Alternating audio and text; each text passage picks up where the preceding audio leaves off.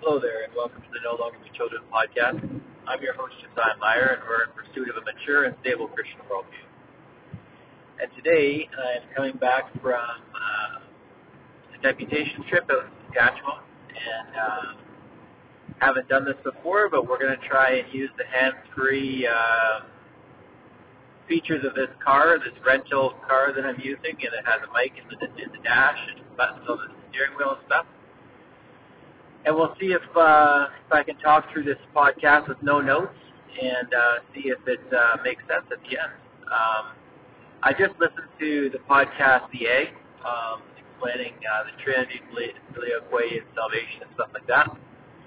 And um, some uh, a part of podcasting, and I thought about going back and fixing it, and I thought, you know what, I'm going to leave that there. Um, I, I recorded the whole thing, and I it felt so good. And then I got, and then I said, and then God changed. And all of a sudden, I realized I had a problem because I was talking about a timeless, unchanging God um, with the universe that changes. And uh, this is a this is a major problem that atheists point out all the time. That how can you have a personal God um, that is that is unchanging and is timeless? And uh, I kind of tried to muddle my way through that. But in talking through it, and you can listen to it. I mean, it, it does kind of make sense. But in thinking through it, I thought, you know what, that's that's not really satisfactory. Um, and so I've been pondering that for a few weeks since I recorded this, almost a month now. Uh, listening to more William Lane Craig, of course, because um, I hope you don't mind me being. I kind of get stuck on one author, and that's the person I listen to all the time. Well, I'm stuck on him and uh, William Lane Craig is the man right now, and uh, and uh, he has actually done a huge amount of work on time and eternity, God, time, and eternity, and I need to research his stuff um, on that subject because I realize that my views of time and eternity are a little bit shaky on this point.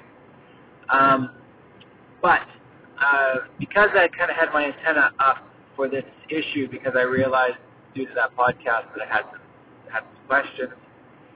Um, was listening to the WLC, and um, so the way he would describe it is this. I'm not alone, by the way, in, in many Christians would say there's timelessness before creation and there's timelessness after creation. Um, or there's a timelessness around creation and time exists in the middle of it. Um, before I go to with WLC, I'll, I'll talk more about the views I used to have that I think are now shifting over to something different. Um, uh, what's her name?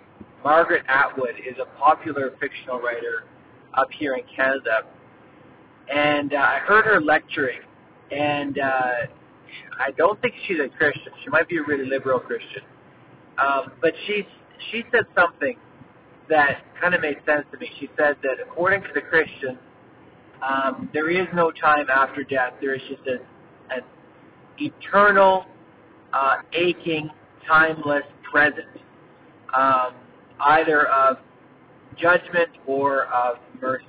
And uh, or she said something like that. And that that sense of just being eternally stuck in the present uh, kind of stuck with me from what she said. And I, I thought, now that makes sense how um, how heaven can be eternal bliss and how hell can be eternal torment because uh, if you think of one consecutive moment after another after another, you would think, well, hell like kind of gets to be a long time uh, for for being judged for what happened on the earth and during you know five years, ten years, fifty years, and then you suffer for it for eternity. That's kind of strange. Um, certainly has been pointed out by um, atheists and skeptics before that the, the crime, the punishment doesn't match the crime as well. And, you know, people don't mind that heaven that lasts forever, that the reward doesn't match the, the, the our life, although we're not rewarded for our lives, we're rewarded for Jesus' life, so that, that doesn't cr- create an issue because it's an eternal payment. Um, but if if we kind of slide into this jelly of, um, you know, if we're kind of in motion in between and then zoom and then we slide into this timeless uh, jelly of the present, continually the present, um, then heaven and hell make more sense in the sense that it's it's a, it's a separation from God, and it's it's, just present. There's no consecutive moments one after another. Um, but philosophically speaking, there's a lot of issues with that. And the more I think of it, the more I'm like, ah, that that worked in Bible school and and and you know, I guess in seminary too. Um, but I need to I need to work on this a bit more. So this is me just kind of working on it. Uh, and so I'll share. Okay, so I shared what you know my my placeholder philosophy. Um, and now I'll share a little bit about uh, Lane Craig's ideas, which make a lot more philosophical sense. Um, the, the the other big problem with um, timelessness is that it's really hard to see how you can have relationships and, and what we understand as a person in, in timelessness. Um, relationships are, um, as we experience relationships, they're a history of, you know, we walk through time with somebody, and you have interactions with them through your sensory perception. You, you communicate with them through language, and, and um, you know, you, you, you bump, your souls bump into each other, and you have a relationship. And persons as we experience them, they have free will thoughts, they have free will actions, they observe the universe, uh, they reflect on, on the universe and the created order, and they act upon the created universe. And these are all kind of essential components to uh, being a person.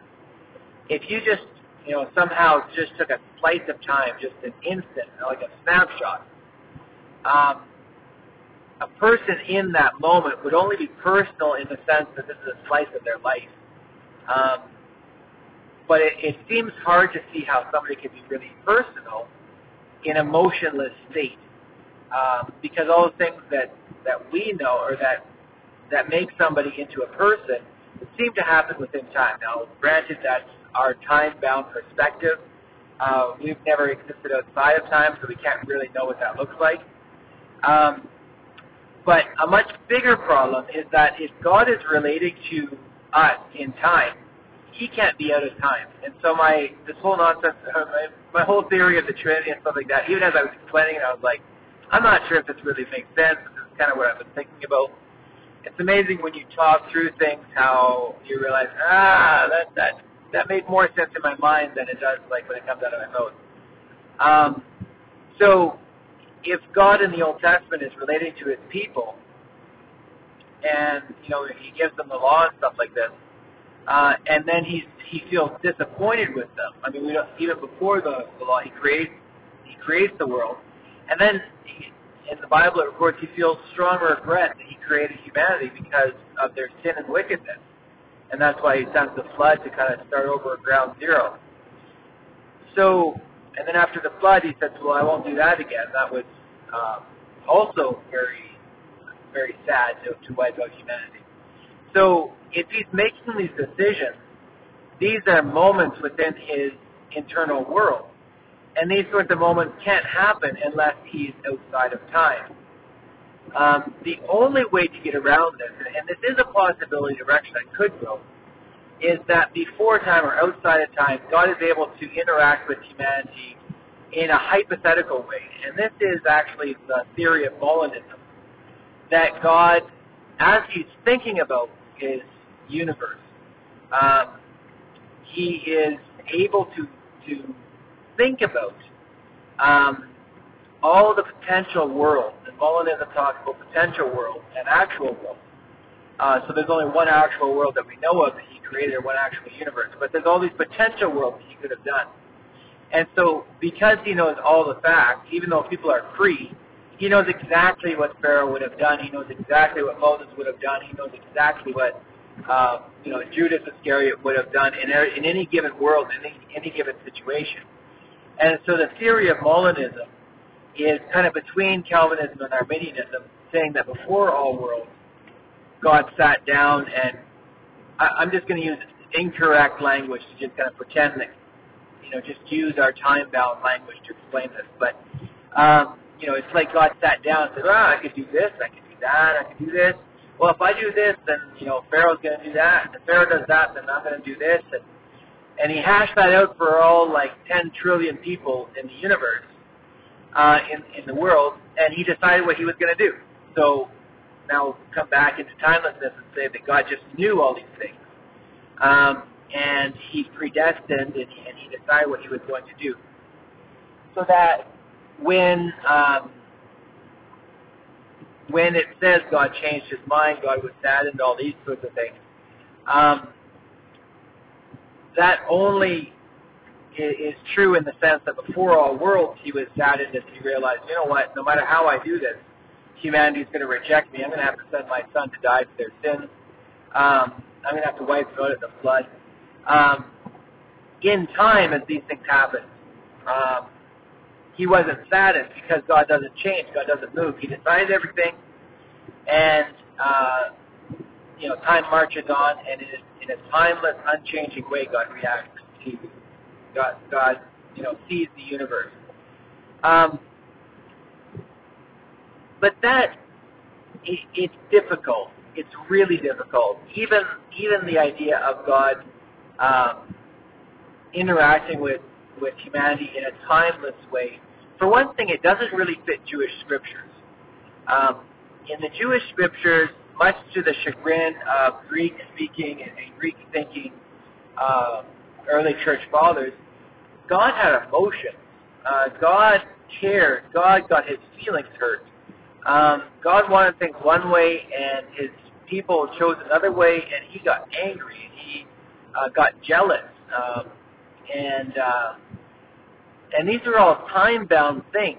It, it is really hard. I mean, you, a Calvinist would basically have to say, and by the way, the view that I just described was had a lot more to do with Calvinism than Molinism, but uh, that you know that God decided beforehand what He would do, and then re- relate to the world in a timeless way.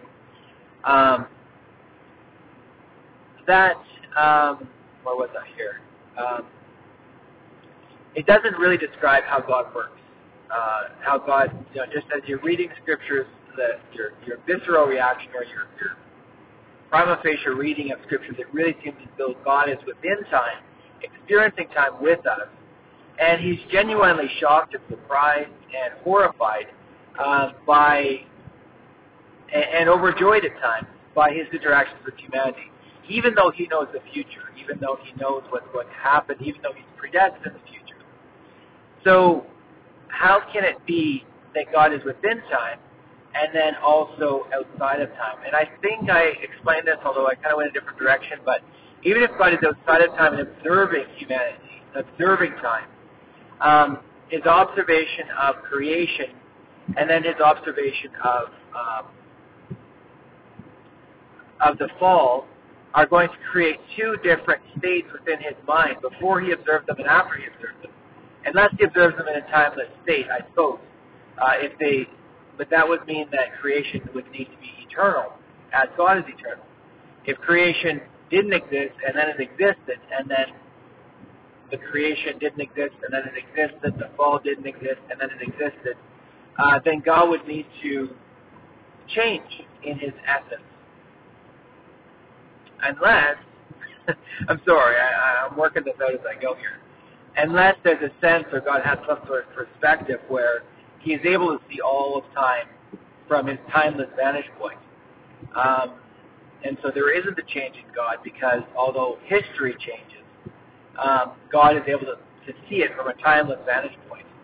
Um, and in that sense, the universe would have to be eternal along with God. Um, because in the sense that God always knew it was there and God didn't change, um, because God never changes. God is, is timeless and eternal. And this is very important.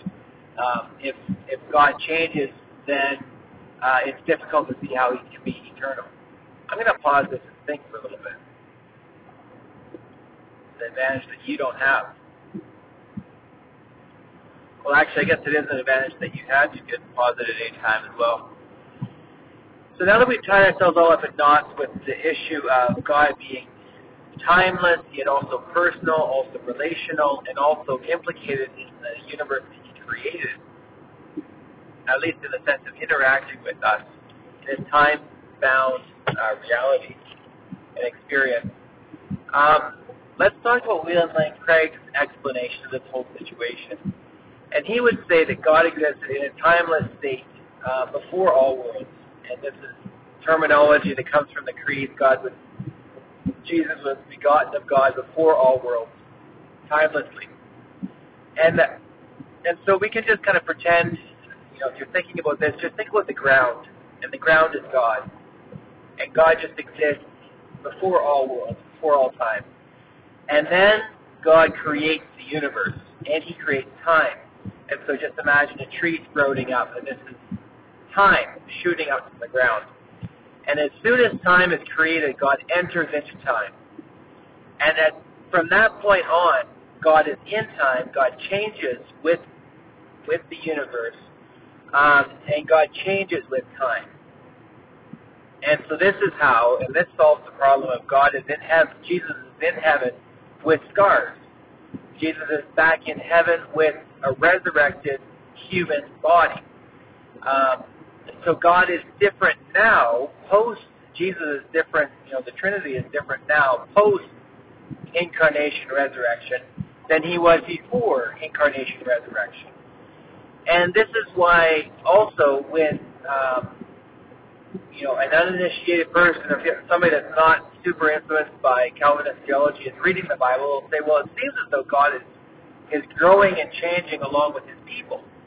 Uh, he tried one thing, it didn't work. He tried something else, it didn't work. Um, and eventually, you know, he sends Jesus, and, and that's kind of like, well, that worked. Um, now, we'd be very careful to say that God predestined all these things. God knew beforehand what he was going to do. And so there is a sense where he is, is walking along with his people, growing, um, being angry, being jealous, uh, being overjoyed, having all these emotions. But there's also a sense in which he already knows the end from the beginning. He already knows how it's going to be. He already, in that timeless state before all worlds, he already thought through all the potential worlds, and I am a Molinist, so I do believe that he thought through all the potential worlds. He did plan out how everything would would work out.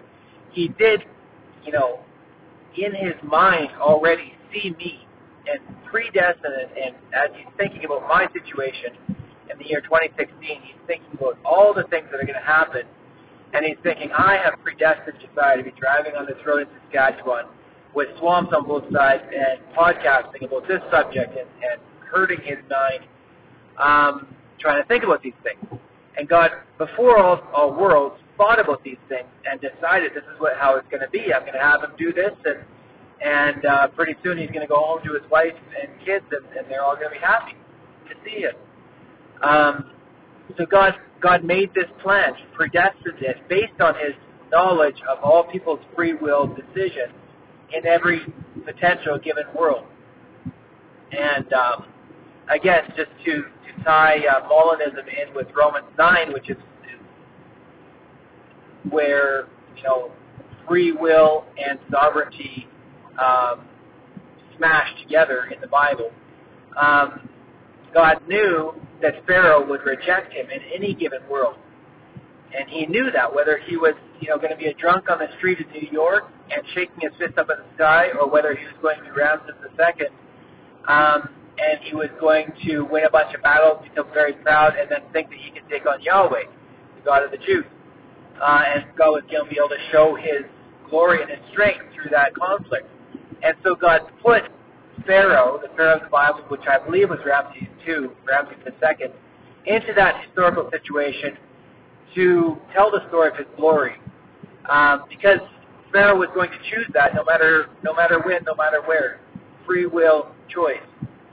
So God makes this plan based on his knowledge of all potential worlds and of the real world. And um, and then he boom, the Big Bang happens, he initiates time, and then he enters into time with us. So all three persons of the Trinity enter into time, um, and they experience reality differently. They're quote unquote in heaven, in a parallel dimension to us, um, and, and they cross over into our dimension. There's spirits, there's, there's angels and demons, Uh, there's other crazy stuff up in heaven that doesn't really interact with us a whole lot. Um, you know, there's, there's beasts with four faces, and there's um, cherubim, seraphim, and if you want to study that stuff, you can. But basically, the angels and the demons are the ones that interact with us. Um, and uh, and He is marching with us in time. And so this this timelessness before, quote unquote, before, and then creating the world is the first time-bound act. It's, it, it happens exactly at the same time. God's decision to create the world happens at exactly the same time as the creation of the world. Now, this solves a whole bunch of problems, uh, which is why it's, you know, William Lane Craig's theory, and probably a good number of philosophers would agree with him, or he would agree with them, however that works. Uh, one thing it solves is the explanation of, of why the universe came to exist at a specific point in, in the past. Um, this is a big problem that uh, atheists have to wrestle with because somehow you have eternity. Um, you can't get away from eternity. That there needs to be some eternal foundation for for the time-bound universe to sit on. Um, but if if it's on atheism, you need to ask the question: Why did the universe pop into existence?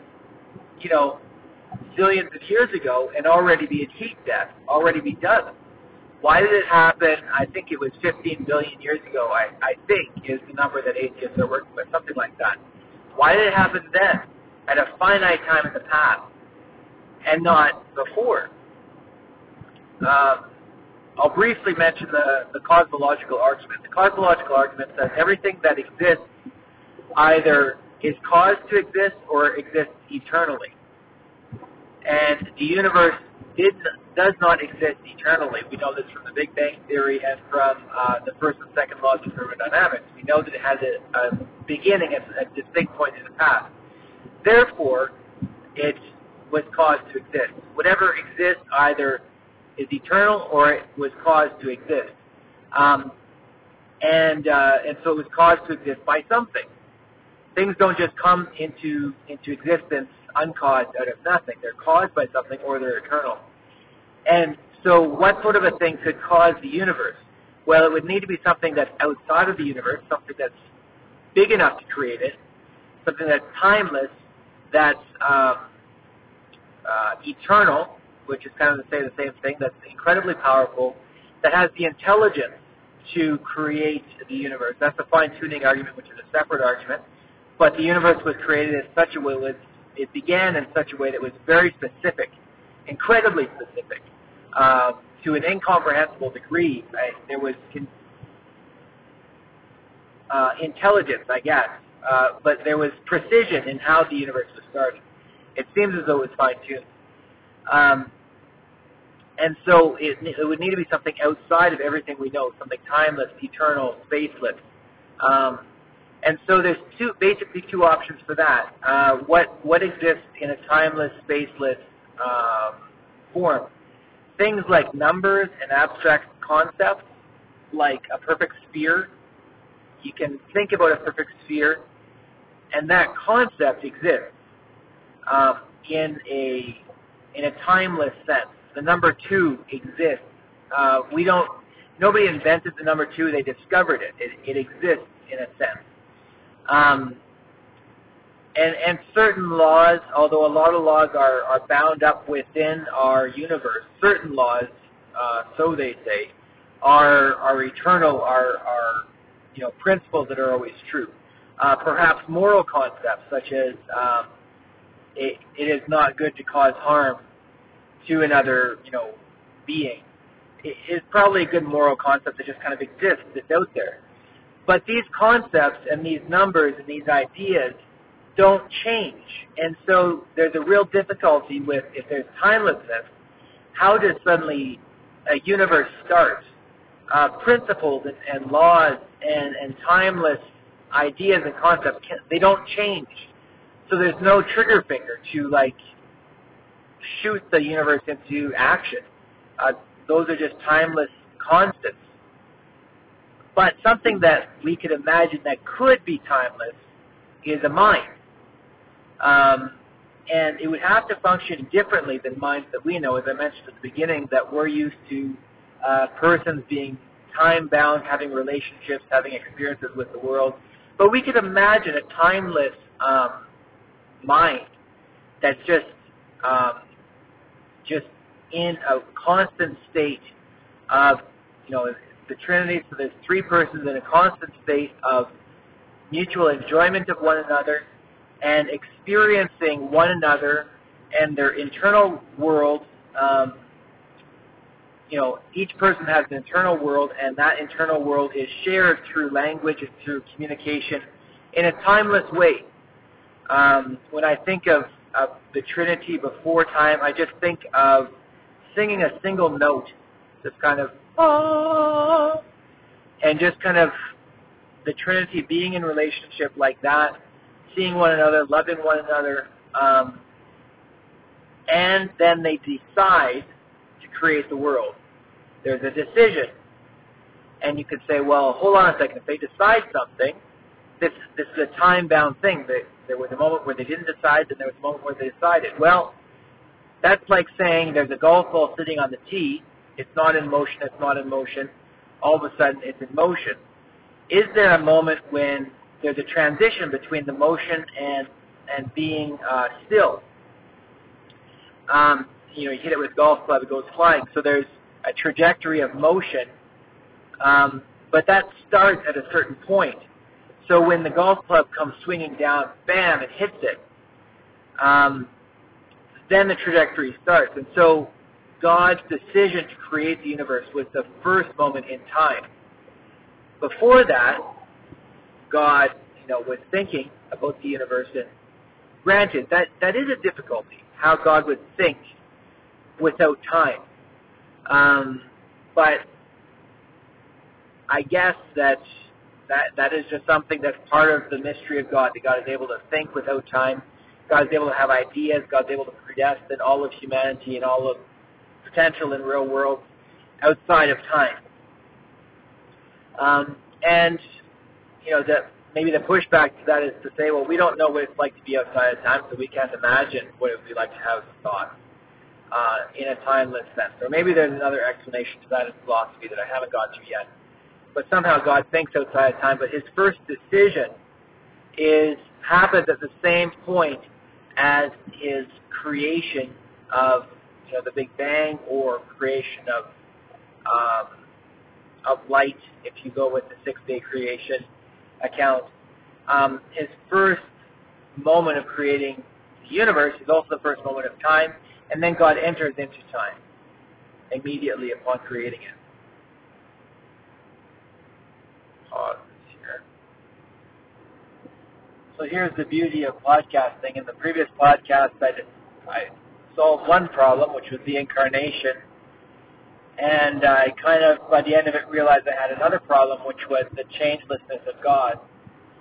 And uh, so in this one, we solved the, the changelessness of God, and towards the end, I realized, well, the problem is God's thinking in eternity.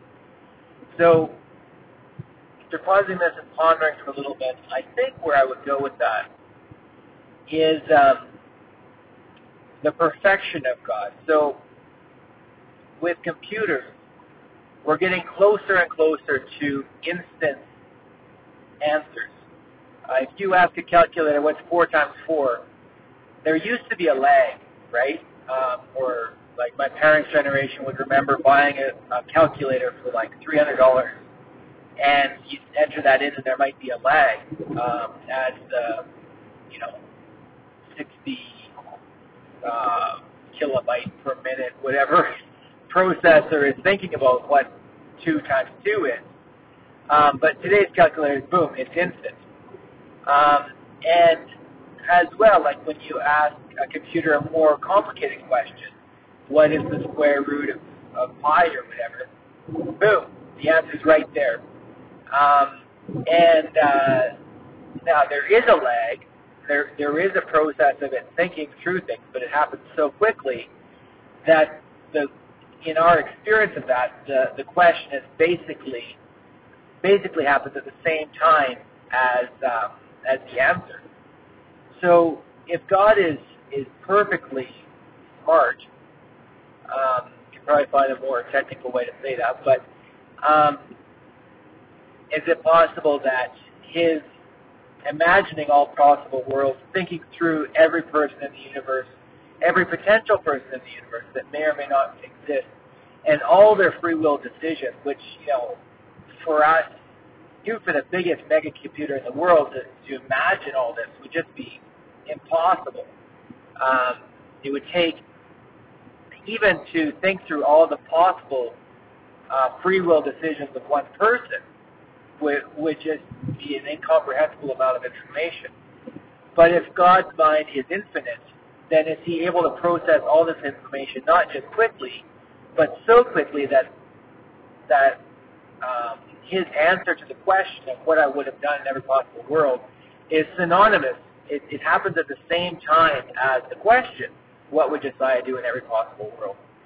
Um, so that uh, this knowledge that he has of of the universe and what and his decision of, of what he's going to do. Not sorry, not the decision, but his knowledge of what he's going to do happens um, timelessly and in that sense instantly. Now this does uh, create the problem of again the world becomes eternal in the sense that God in a timeless sense always knew about the world, always knew about me, always knew about you. And so our in a sense, we are eternal um, because God knew of me eternally. Um, I'm not sure that that's a fatal flaw, uh, but that's not how we're used to thinking. We're, we're used to thinking of I came into existence, you know, uh, what is it, 33 years ago, um, and before that I didn't exist. But I think actually that is faithful to scriptures that um, before you before uh, was it uh, Jeremiah was was um, conceived, God had a plan for him, and before time, He's predestined us to salvation of that nation, and um, He's create He's predestined us to good works that we should walk in them. So, I think that might come close to answering the question. We'll probably have another podcast uh, eventually, and I'll be like, "Here's the answer to this," and then I'll be like, "Oh no, I created another problem." But uh, I think God's ability to process information so quickly that it's instant um, might help to explain how God could think about the universe in a timeless way. So, um, I think I'll wrap it up here maybe with prayer, but before I do, I do want to mention um, if you're an atheist and you're listening to this and kind of chuckling like, oh, oh look at him, look at him sweat, um, I would really encourage you to work through your own issues. Um, if if the universe is eternal, why didn't it happen before? If you know bubble theory is your your theory, how did the bubbles get there eternally? Uh, what was creating the bubbles, and and what sort of eternal generator could we imagine for temporal, time-bound uh, universes that are all winding down? And why isn't like whatever space there is out there, all cluttered up with, you know, spent and used up universes to the point where there's no more room for it all. Um, these sorts of questions create problems for Christians and atheists alike. And uh, we both do our best job of it. And I'm kind of new to this field because I didn't study philosophy in seminary. So, anyway, that's that being said, um, and don't don't ever assume, Mr. Atheist, that if Christians fail in um, in creating a defensible uh, worldview, that therefore atheism must be true. That's not true. Um, if Christianity fails to present a case, either the Christian is incompetent, which is highly highly possible in my case, or another religion could be a, a valid option. Um, so don't. I think that Christians uh, have often let atheists get off the hook for providing a positive case for their beliefs. Uh, if Christianity fails, then atheism is the default position for a lot of people, but every worldview needs to create a positive case for uh, their beliefs. And when you create positive cases, uh, you're going to have to get into time and eternity and these very difficult issues, uh, such, as, I'm wrestling with right now. Uh, Lord, I just pray that you bless this time, and um, I had fun. Um, kind of humbling to uh, talk about something that I'm not haven't quite figured out in my mind, but I think it's helpful people. All right, I'll do that. Um, uh, to listen in, and I just pray that you would uh, bless people as they listen, and uh, bless people as um, as they also wrestle with these issues. In Jesus' name, Amen.